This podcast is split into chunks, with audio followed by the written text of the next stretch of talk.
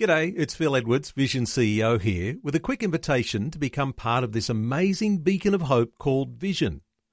Together we can put our love into action to help people of all kinds build or rebuild their lives on the truth of God. Please consider the part you can play during our upcoming Visionathon appeal, remembering that it's your support that makes Vision possible, including this podcast. Life, culture, and current events from a biblical perspective. 2020 on Vision. Lots of Christians want to see Jesus, to hear his voice, or to have some form of tangible experience of God. Our conversation today is really about a glimpse that we can see of the divine with the miraculous interventions of God in the crises and the circumstances of people's lives. And who better to describe the stories and the miracles than a highly respected Christian doctor? Well, our special guest today has come across one remarkable story after another, demonstrating hope, power, and survival against all odds Ernest Crocker has been a witness to many interventions of God during his own life, and in his new book called The Man in White, he's brought together testimonies from around the world of people who have seen God do extraordinary things in and through their lives. Dr. Ernest Crocker is an author, a speaker, physician, and photographer living in Sydney. He was founding director of nuclear medicine and ultrasound at Westmead Hospital, and he is the New South Wales State Chair of the Christian Medical and Dental Fellowship of Australia. Ernest Crocker, a special welcome along to 2020. Oh, thank you, Neil. Great to be here. And congratulations on the latest book. And I'll mention you. your other titles too uh, towards the end of our conversation. But when we talk about miracles and doctors, uh, it does really, uh, it's a certain sense uh, here in which that's a good mix to have a doctor talking about miraculous happenings. What are your thoughts Right. about doctors and the way doctors might look at miracles a little differently to other people? Very good question. Well, see, do- doctors have to be skeptics, and they're cynical.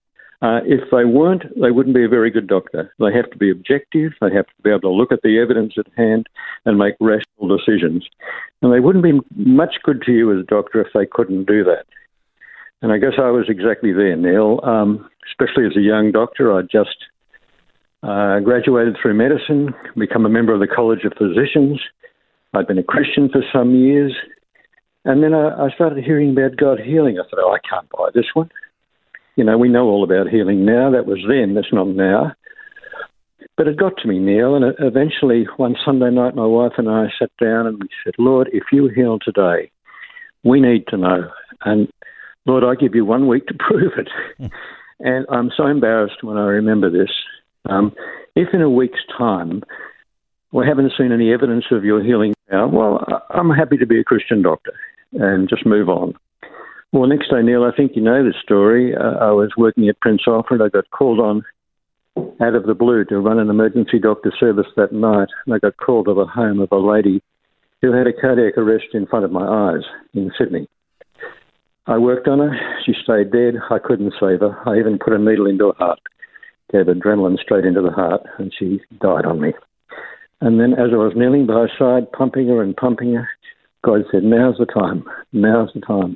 And I prayed for Neil, and she shuddered, and then nothing. The ambulance had lost the address. They eventually came. We got her to Prince Alfred Hospital. The guys wouldn't accept her because she was DOA. But I knew them. I said, Come on, guys, let's get her in. Let's get her in. Give it a go. Neil, within a quarter of an hour, she had was back in sinus rhythm and awake, complaining of a sore chest. And I've never ever doubted God again. That that was my Ebenezer, Neil, and that's what's put me on this path of writing stories like this. Whenever I doubt, I think, no, I was there. I saw it. God did something remarkable.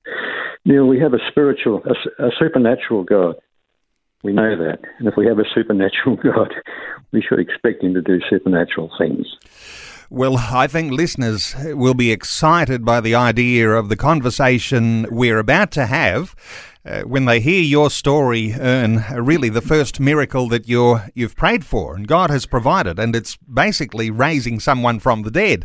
And uh, I know that there'll be some skeptics out there because, as you say, uh, doctors are supposed to be skeptical. Uh, you're men and women of science.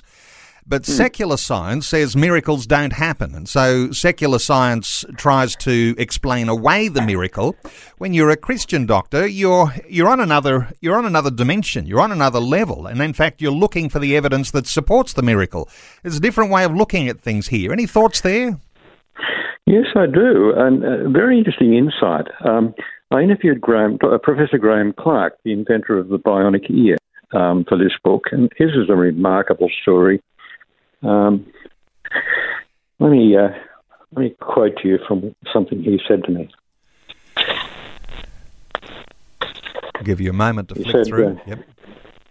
Oh, I've got it.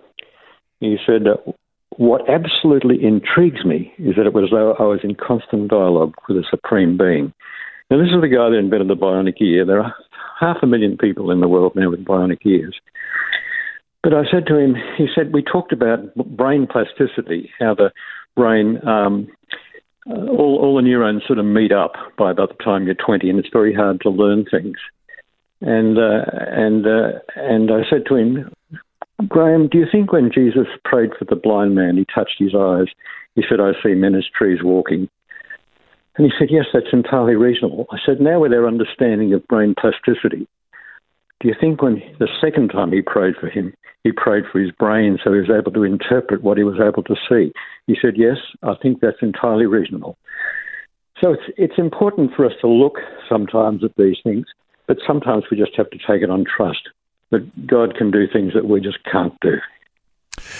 I think you enlarge a little too on Graeme Clark's story in your book because yeah. right from his childhood years, he had anticipated healing the deaf. And so here we have a different form of miracle here, the sort of miracle that happens when you receive something that we might even say is a level of inspiration, even revelation as a child as to what you might do. And then your whole life is directed towards making that happen. And then on the other hand, what happens is there are tens or hundreds of thousands that are recipients of something that's been brought about in your life by God. I think you could probably classify that as a miracle too.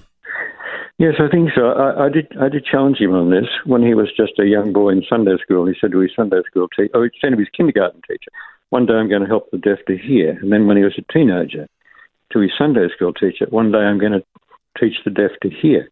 And then, as a, a young professor, he wrote in the Sydney Telegraph, We're well on our way to finding a way for the deaf to hear, and they ridiculed him.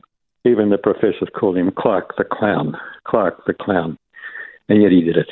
He did it with a, because God led him through it in a marvellous way. And I, I think that's quite miraculous.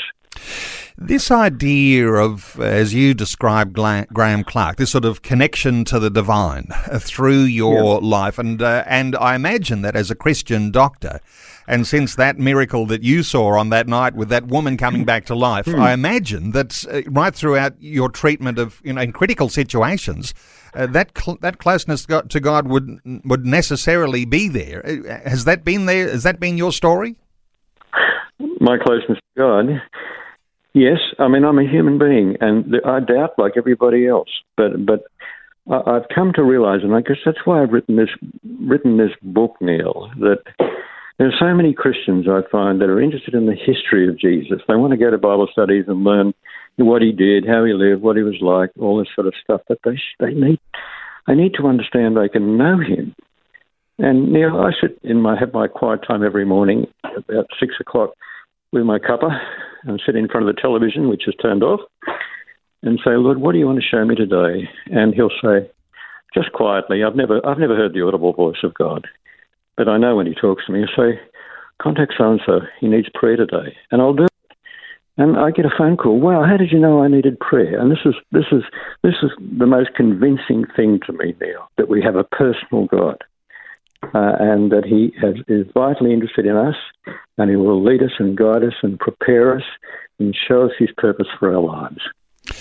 As you say, knowing God actually is more important than the miracle uh, because uh, there's a certain sense here, and I know uh, that when you're a doctor and you see a miraculous intervention and a patient is saved, or as you say, you know, you can ring a patient. You felt a certain uh, sense, you know, God saying, pick up the phone, call, pray for that particular mm. patient. Well, mm. it's all right f- for the, when the miracle happens, there's a testimony there. But the knowing God miracle happens even when the miracle doesn't occur. And I'm sure, and uh, take you down a, a little track here, I'm sure you've lost patients and uh, perhaps you've had that prayer and, and the miracle hasn't happened, but in knowing God, you were able to understand and you're able to, you know, boil down the reality and the meaning of what's been happening. Is that an, is that an interesting uh, concept to be thinking about, knowing God being even more important than the miracle? Yeah, and, and it becomes more evident in retrospect. We don't always understand at the time, Neil. You know, I was called to the home of a, a close relative uh, many years ago, and uh, the the child had perished. Um, a terrible accident, and she died in her bedroom. And I prayed for her. I did everything that I did for this other lady, and nothing worked. She stayed dead, just a just a teenage girl, and it was dreadful. And I stayed with the family all night. And you know, we couldn't understand why that would happen. But now I look back over the 20 odd years since that time, and you can read the story. It's in the book. It's all about a new song. It's a story about my nephew, Matt, who's a songwriter with Hillsong, and he co-wrote Oceans Where Feet May Fail, and uh, he wrote by himself uh, I Surrender, which is a wonderful song. He co-wrote The Creed, so I'm sure you, you, your listeners would know some of these some of these stories. But when I see back and I see the way God has sort of worked in his life over the years, I, I can see God's miraculous hand of blessing on his entire family. You know, he's he he's written some of the most wonderful worship songs. His mother does part-time missionary work in India. His father's um, is a mentor to young Christians. And you know, I've been pregnant pause. I think it's very important. I guess you do too as an interviewer. Mm. But I find when I just I'm quiet for a minute, people will say what I need to hear. And Matt said to me, I'm doing the best I can with what I've got. I think I'm pretty good at what I do, but I'm not that good. I'm not good enough to be where I am. God takes the little that I have and makes it work in ways that I could never imagine. I believe if I'm faithful in a little, God will do the rest.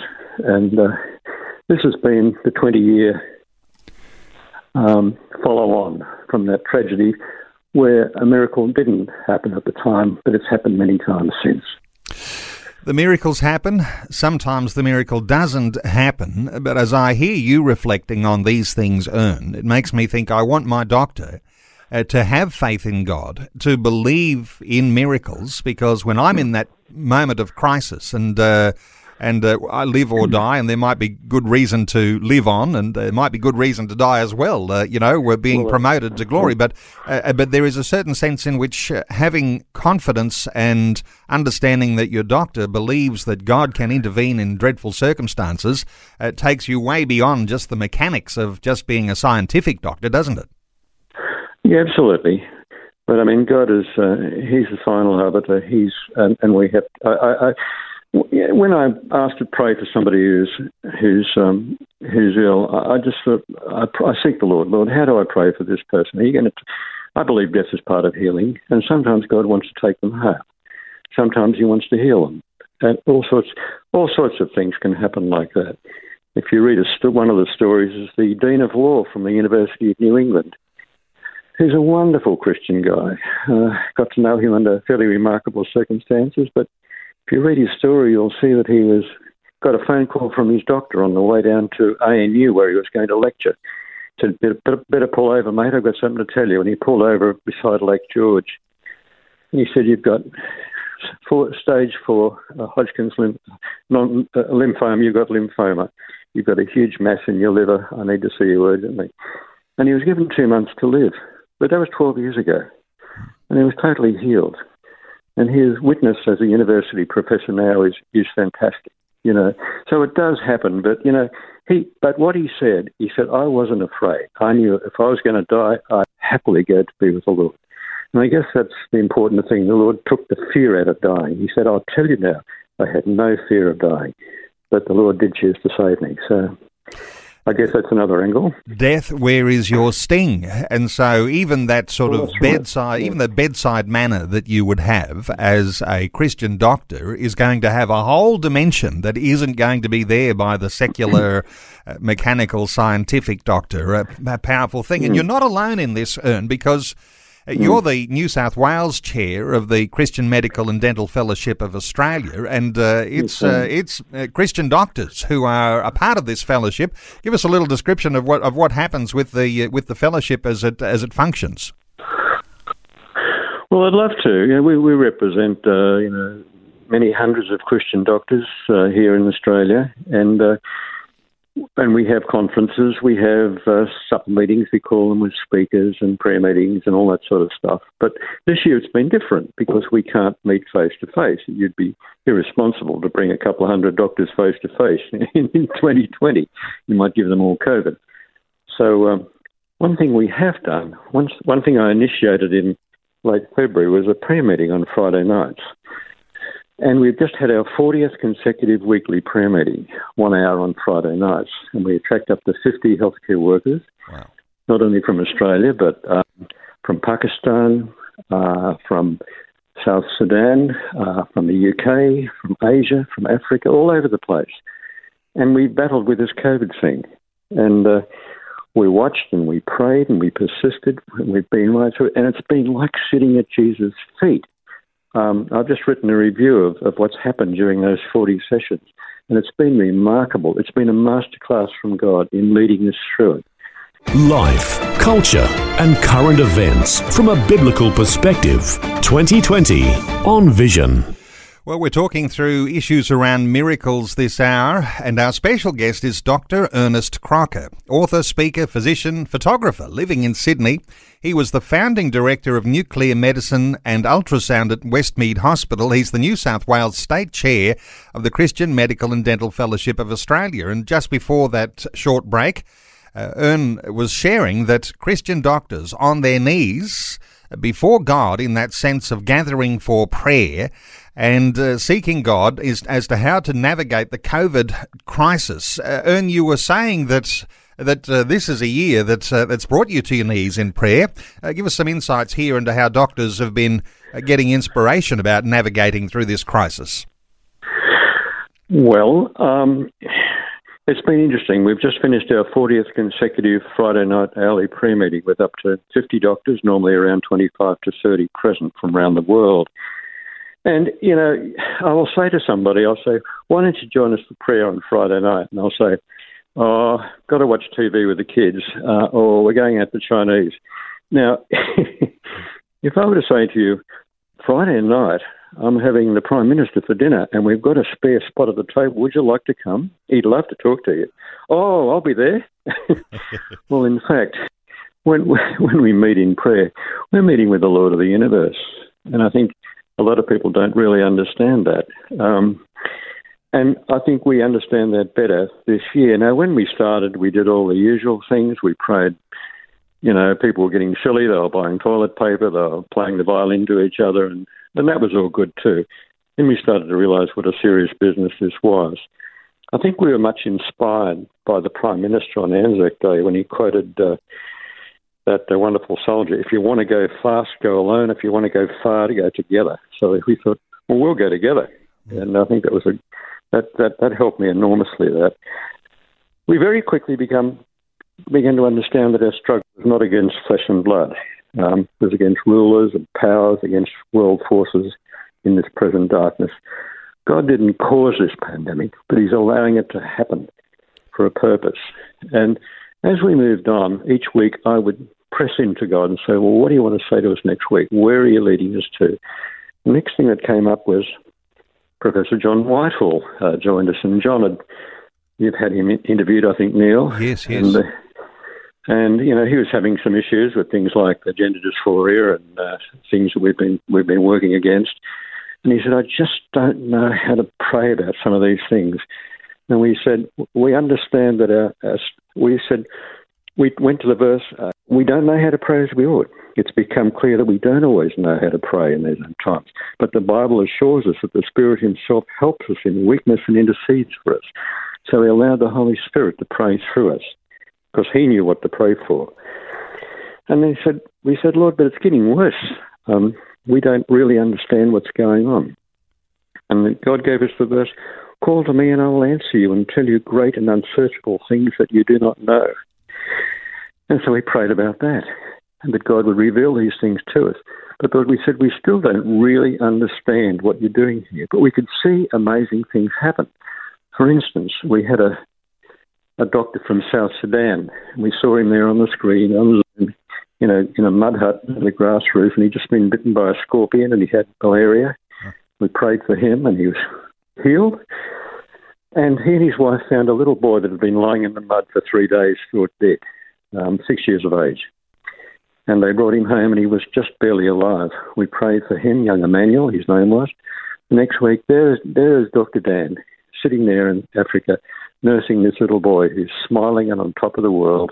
You know, we saw these things. We prayed for a doctor in Kyrgyzstan, and he and his wife were both suffering from COVID. She lost a sense of smell. We prayed for them both. They were totally healed, and now they've been repatriated. So we started to see God move. Well, but we said, uh, there's still much we don't understand. And we read the verse, and the secret things belong to the Lord our God. But the things revealed to us belong to us. So we knew that we must trust Him with the things we didn't understand and rejoice in the things that were revealed to us.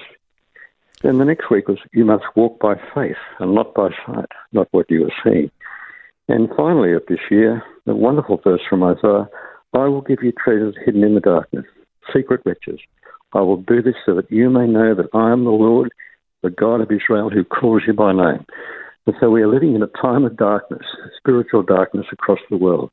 But God is revealing these treasures from the darkness that we all know that He is God. So that's the path we've followed over 40 weeks. And it's been quite mind boggling.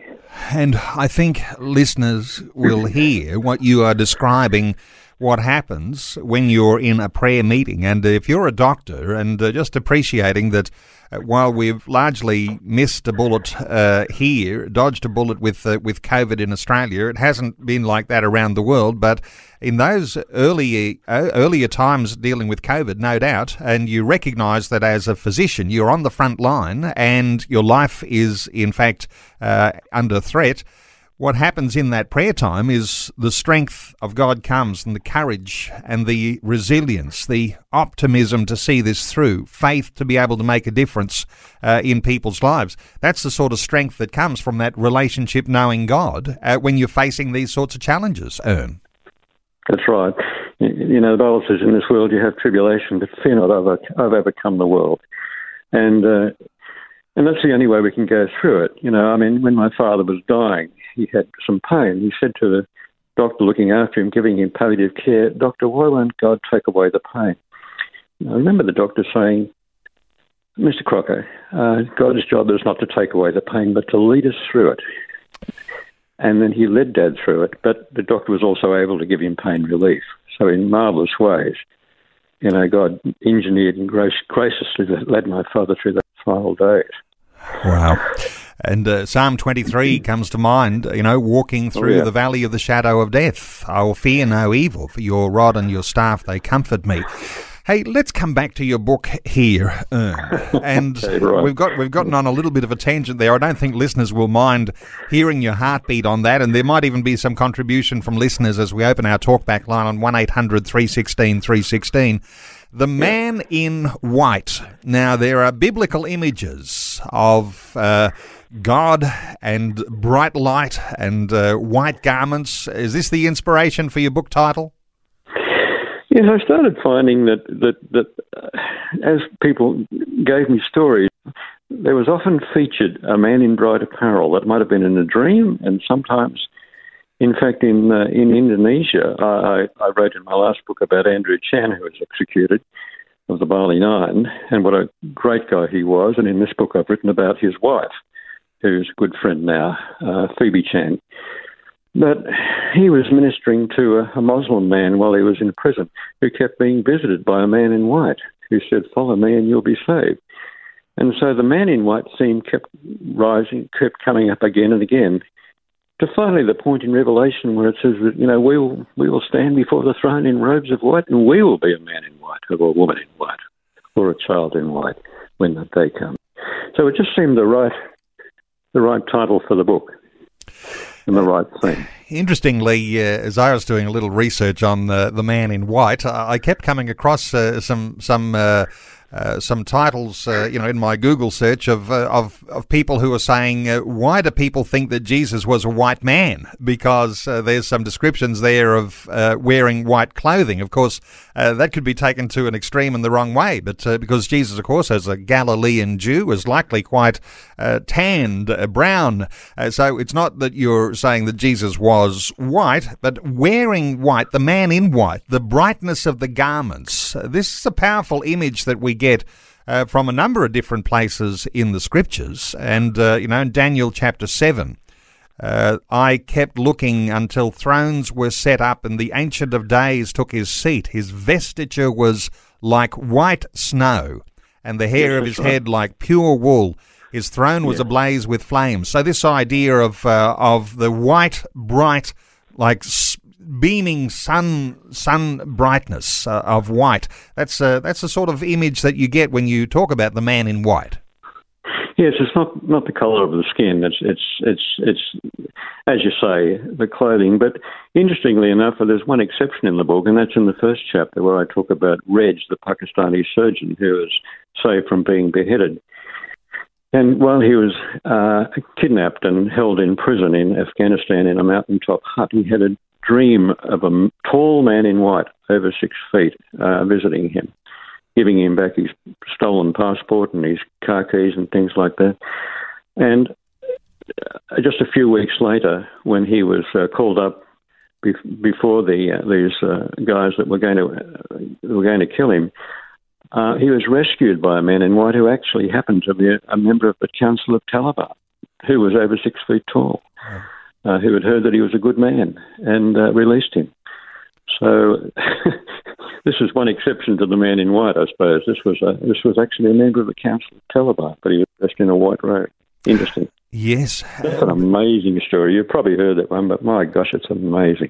Ernest Crocker has been witness to many interventions of God during his life, and in his new book called The Man in White, he's brought together testimonies from around the world of people who have seen God do extraordinary things in and through their lives. You might even be familiar with that passage in Matthew chapter 17, verse 2, at what is called the Transfiguration and he was transfigured before them, and his face shone like the sun, and his garments became as white as light.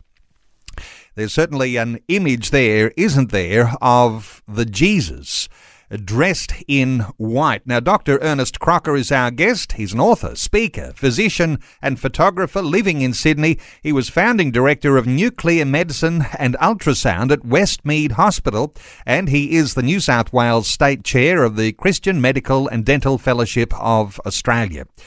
And before we go any further, let's come back to this story you were telling of Reg, who was released by the Taliban. Uh, he was going to be executed, and an appearance uh, of the uh, person, the man in white. Take us back to this story. There was more you wanted to share just before the news. Well, one thing which was an interesting confirmation Reg was uh, a surgeon operating in a Red Cross hospital in northern Pakistan. And uh, he worked on quite a few Taliban people. They were allowed to come to the hospital, and he operated on them and saved many of their lives but several thousand he had, he had operated on. But he was kidnapped one Saturday morning on his way to an outpatients in a remote area and held for three weeks on threat of beheading if he didn't convert to Islam.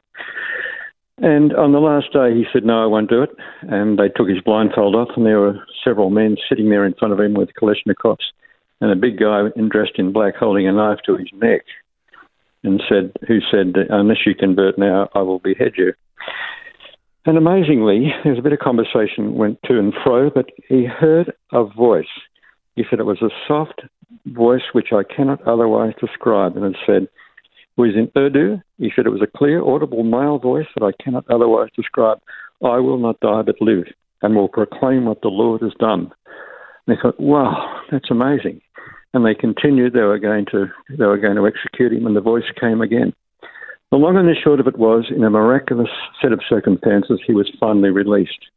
But when he went back to his hospital, his wife, who was the dentist there, told him this that on the second day after his kidnapping, she went to the hospital chapel and said, Lord, you must save my husband. She just opened the Bible at random, opened at the Psalms. I will not die but live and will proclaim what the Lord has done. You know, I mean, what an incredible uh, confirmation. And, uh, yeah, it, the story is really worth reading. It, it will change your life. And it's, it's in your book. The miracles you describe, Ern, they happened to, and I'll just pick up your thoughts here. Uh, some of these people are your friends, uh, people that you know. Uh, some of these happened. Uh, these happened to professionals. Uh, you've got academics in there, a surgeon, as you were saying, uh, facing decapitation for his death. Uh, you've got mm. people who've escaped the ravages of war. You've even got a train robber story in there. So it's not everybody who's sort of, you know, highly uh, a- academically qualified. Uh, but right, lots right. of the people that you do have in those stories are people who do have high level qualifications. And so there is certain a certain sense there that some credibility comes along with the testimony. It is helpful, isn't it, when you've got people who are highly uh, educated, uh, able to make these testimonies because they're perhaps a little more familiar with what sort of evidence to look for. How do you describe those people that you've that you've got uh, testimonies that you've put in your book? Yes, well, that's not true. Oh, well, are there people that I either know and trust, or people that I've been able to review, or Google, or check their credentials, or you know, verify? Never, I'm a doctor. I can't. I can't say crazy things. I've got to verify anything I put in writing. I've known that. I've written 70 uh, peer-reviewed publications over the years. So, I mean, that's that's that's that's my take on it. But something I said to you earlier, but a greater thing to convinces me more, Neil. I talked to you about when I prayed for the lady who'd had the cardiac arrest, and that got me going. So I started talking to doctors, saying, "Have you ever experienced this? A few had." But I found that people had amazing things happen in their lives, and that set me on a life of searching for these people. And this is what God was setting up that you will be a writer and you will write these stories. So I don't have to look for these people. God sends them. But I know that unless these interventions of God are recorded in writing, I'll probably die with a person. And that's why it's so important that I know that God is saying these stories must be told because they are life changing. Good to write those down, as you say, and the evidence is there then for others to read. And interesting how evidence stays there for others to read. The question I'm asking today on our Facebook question is Do you think miracle testimonies are enhanced when they have documented evidence? Well, there's a response or two coming through on our Facebook question today where people have made comments. Mike says, and he's making reference to Luke, the gospel writer in the Bible. Luke investigated the eyewitness written accounts, but visible verbal first person testimony is irrefutable. The people saw and heard of Jesus' miracles long before they were written down. So there is a certain mm. sense there that uh, when you write down the evidence, Oftentimes, there are many, many other eyewitnesses that are able to verify the evidence when it's written down. That's all, I guess, a part of uh, verifying the evidence when you're writing about these sorts of miracles today. Yes, and you must be careful because uh, eyewitness evidence sort of changes as it gets passed along, uh, as we all know. And, and, that's why, it, but that's why it's so incredibly important, you know, to to, to examine the evidence, um, uh, and that's that's what I do. Um, can I tell you about Asif? Yeah, uh, yeah. Well, that, that's Asif is uh, is an interesting one because this is not about a, a healing so much as because sometimes we think that miracles are only healings. Of course, there's all sorts of ways that you can talk about and verify a miracle. But you've got this uh, story in your book from Asif. Give us some insight here into uh, uh, even the weather uh, being, uh, you know, subject to God. Well, Asif is a lovely man. He is in, involved in world evangelism. He trains Christian evangelists. Very intelligent man, uh, born a Christian in Pakistan, educated in London, university educated. And uh, strong Anglican, uh, if I can say that. But he told a story. He said in the, the table that I'm looking at right now, he sat across the table and told me the story that he'd been in Fiji some years ago. He was invited there to preach. And a lot of people came around the house where he was, and he said, Oh, what are they doing here? And uh, the pastor said, They want you to come and pray for them. So he eventually went to their houses to pray for them. And the last person they prayed for, he just started to say, I'm terribly frightened. There's a dark figure that appears behind me when I'm alone in the house, and I don't. I'm very scared. So he he witnessed to her and thought, "My gosh, this sounds like a demonic sort of thing." And the pastor said, "Will you pray for her?" And uh, he said, "Oh no, this this is not my thing. You know, my thing is evangelism and training training people to be evangelists." He said, and God said to me, are you seriously telling me that you've been practicing these three ministries for almost three decades in your own strength? Stop making excuses and start praying. he prayed for the woman, and she went into convulsions, fell to the floor, and he thought she was dead. But in fact, she wasn't, and she was totally released and healed. But the amazing thing is, a week later, he was at Fiji Airport preparing to fly to Sydney. And they came on and said, uh, ladies and gentlemen, the flights have been cancelled. There's a massive cyclone coming in, and it was Cyclone Pam, the largest, second largest cyclone ever to hit the Pacific in recorded history. And there are storms raging outside. All is cancelled to till at least tomorrow morning till we can see what's happening. And he immediately thought what had happened the week before. And he said, he prayed, he said, Lord, they are saying that this cyclone is very powerful but it's not more powerful than you, is it? He said, I immediately heard somebody laugh loudly, but I had no idea who it was. And the Lord spoke to me again for the second time that week, as if you are right. It's not more powerful than I. This is not the point. The point is, do you have faith in me? He prayed that the cyclone would not come. And an hour later, he came on to say, miraculously, ladies and gentlemen, the cyclone has changed course. The storms are gone. We're loading planes immediately. Now, I thought, well, gee, this is a bit rich. So I wrote it all down, and he went home to, back to London. And I wrote to him and said, I said, have you got a record of the plane you're on or the date of that? And he, he did. He sent me the plane he was on, the Jetstar flight, and also the date. And I Googled it. And indeed, I looked at the weather at Fiji Airport that day. Massive storms came in at one o'clock. We're all gone by five. I checked the cyclone on the cyclone tracking station in Hawaii run by the US Air Force and Navy. They tracked the cyclone and showed that at three o'clock that day, four o'clock that day, it had changed direction and gone southwest. And you can see a picture of that in the book. So, and these are remarkable things that will challenge you, and they, just as they challenge me. But as he said, we have a supernatural God. We can expect him to do supernatural things. So I'll leave that with you for your readers and your yes. listeners. Isn't it interesting, Ern, because there's always going to be skeptics. And, uh, and as you say, as a medical man, you are paid to be a skeptic. I mean, that's what you're supposed yep. to do. You're supposed to be a skeptic. Yep. So it's actually not such a bad thing. Skepticism actually has some good points to it. Um, interesting that one of our responses on our Facebook post today, Morgan, says it makes no difference to the person receiving the miracle. If documented evidence helps to convince someone of the miraculous power of God and it increases their faith, sure. But this is the interesting thing, isn't it? That when the miracle happens to you, it's completely irrelevant as to what other people might think because the evidence actually, the proof is in the pudding. It's in the individual. If you've actually seen and experienced some level of the miraculous power of God, uh, you don't need a whole lot more convincing. That's right. And I regard that as a gift of faith. And I think most people at some stage get some gift of faith. And as I said in Ebenezer, something you can go back to. Yeah, I saw that. I was there. I, I know that that was God at the time.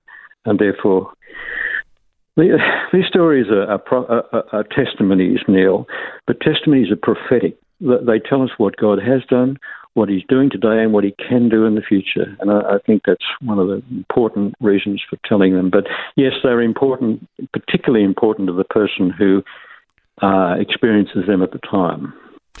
I often do like to reflect on that idea about what God has done because whenever there is evidence of a miracle that happened today, that's an affirmation that the miracles that we read about in the Bible happened as well. So they're not just something from history, they become very much alive when you see and appreciate miracles happening today because the miracles that happen today happen because Jesus said, greater things will you do because he's going to be with the Father, and of course, he sent the Holy Spirit, and uh, then his followers uh, who do those same things that Jesus said to do as they take the gospel. Uh, those miracles do happen, and they affirm the truth of the scriptures. So it's a very dynamic thing, isn't it? When you see a miracle happening today, you've got an affirmation of Jesus himself, what he did 2,000 years ago.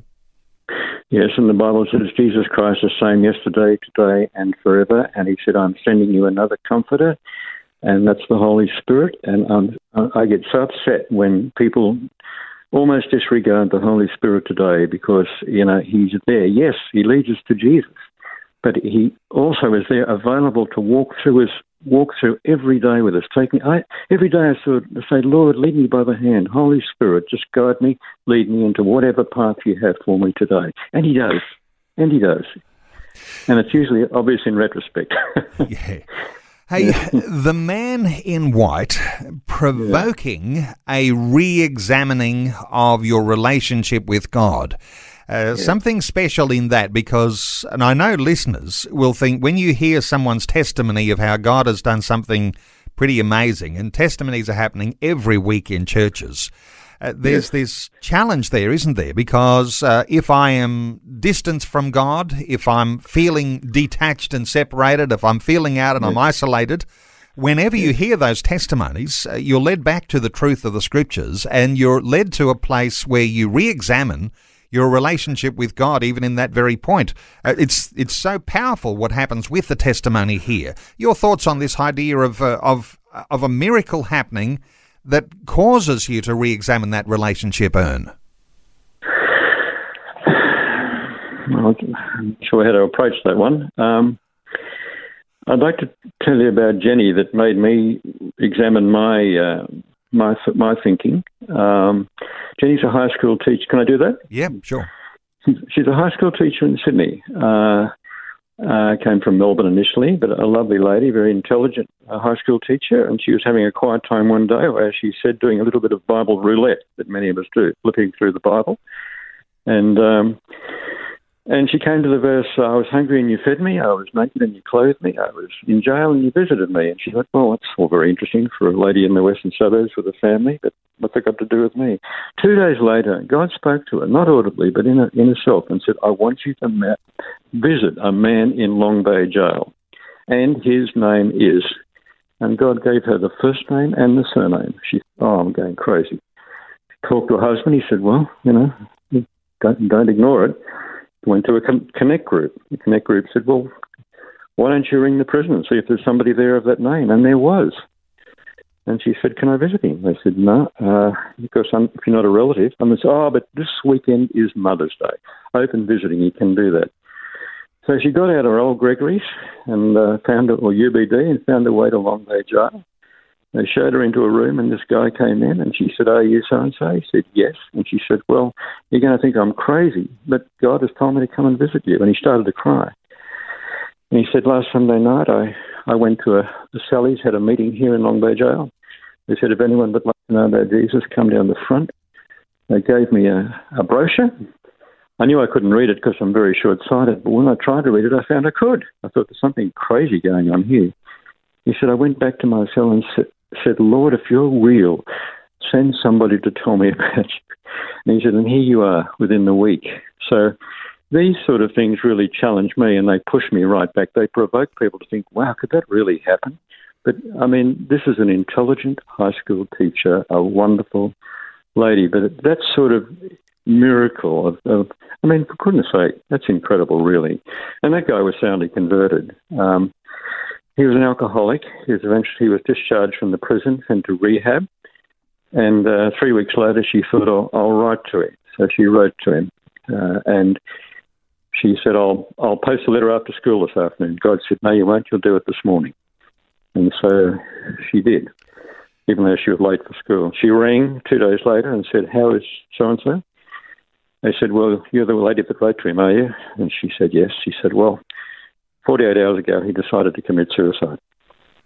And then he got your letter.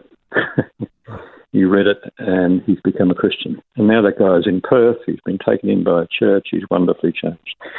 So, I mean, there's a couple of miracles there, really. The timing is, is impeccable. Isn't it amazing what happens here with an intervention from God? Because you've got two people who don't know each other.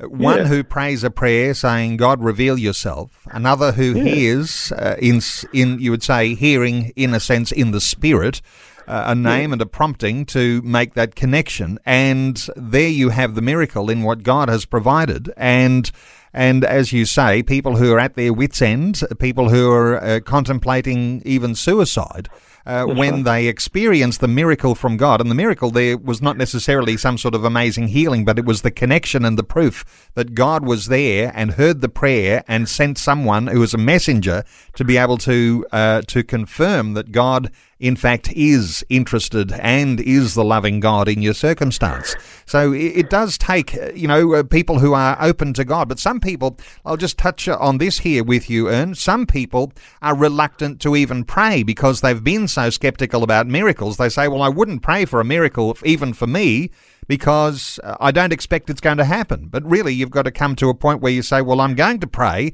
because then I'll, I'll never know if I don't. What are your thoughts for the idea of actually saying the prayer, even though you may be skeptical saying it? Well, I was very skeptical about the Holy Spirit when I was uh, a young medical doctor, and uh, my prayer was, Lord, if this is for real, yeah, okay, I'll, I'll take it. But I'm, not really all that impressed. It wasn't until I got to the point saying, Lord, I need your Holy Spirit, that things, God anointed me with His Holy Spirit.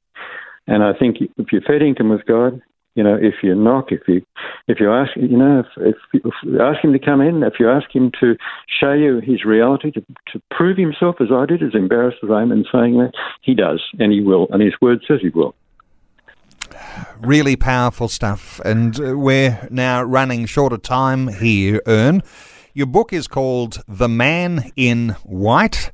Uh, I yes. imagine some people will be thinking, sounds like it'd make a good Christmas gift for someone, and I'm not uh, giving it a plug for that reason, except to say uh, some people want to get a hold of it. But uh, uh, so, uh, is it in is it in Christian bookstores yet? I know it's just been released. yeah, it's been in Australia for about three weeks. It was released in August in the UK. It should be in in Koorong. Or all else failing, you can go to, go to my website, which is ernestcrocker.com, and read about it and order a book there. Okay. Uh, there's Ernest, about a thousand in Australia, I think, at the moment. Okay. ErnestCrocker.com. Uh, to get a hold of the book, uh, just uh, perhaps uh, even on the Koorong site, uh, Google yep. the book, The Man in White, Ernest Crocker, and you'll find somewhere where you can be able to buy that online. You've written a number Amazon. of other books too. I'll just uh, touch the first one you wrote, Nine Minutes Past Midnight. And That's right. When yeah. Oceans Roar and yes, uh, right. which deals with courageous faith. So there's a number of books that people will get when they do Google Ernest Crocker. Yeah. Uh, just quickly too on the Christian Medical uh, and Dental Fellowship of Australia. There's a website there. What are people likely to uh, to see when they when they visit the website? Do you want uh, do you want? I mean, I imagine this is not just for doctors. This is for doctors and nursing and anyone who's in any sort of allied health profession to be a part of that. Doctors, nurses, uh, first responders, dentists, um, medical students. You know, you'll find something there for you. Uh, uh, and we've just had a wonderful um, uh, webinar that I put together with, with, the help of others on moral distress. You know, the way doctors are being forced into things they don't want to do. So there's all that sort of useful stuff there, um, and uh, some. And we have Luke's journal online now, which is which is articles by Christian doctors uh, and nurses um, about uh, how to proceed as a Christian in healthcare and life in general. So there's all sorts of stuff there. Well, of course, uh, I always love to encourage uh, those sorts of things where people are a part of uh, medical and dental uh, fraternal that you are able to join the CMDFA, the Christian Medical and Dental Fellowship of Australia, because uh, when you start getting oh, all sorts of momentum there, yeah. when you've got momentum there, uh, all sorts of extra influence happens. So uh, for those who are listening in today, got any sort of uh, medical connections, uh, visit CMDFA, and however you do that, sign up for your membership, be part of it. Uh, Ernest Crocker, just great getting your insights. Thank you for sharing your stories, uh, sharing your heart with us today. And I know that listeners will be impressed to get a hold of your book. ErnestCrocker.com is the website, or visit uh, Koorong and you'll be able to get a hold of The Man in White. Ernest, thanks for joining us today on 2020. Wonderful, Neil. Thank you for having me. Thanks for taking time to listen to this audio on demand from Vision Christian Media. To find out more about us, go to vision.org.au.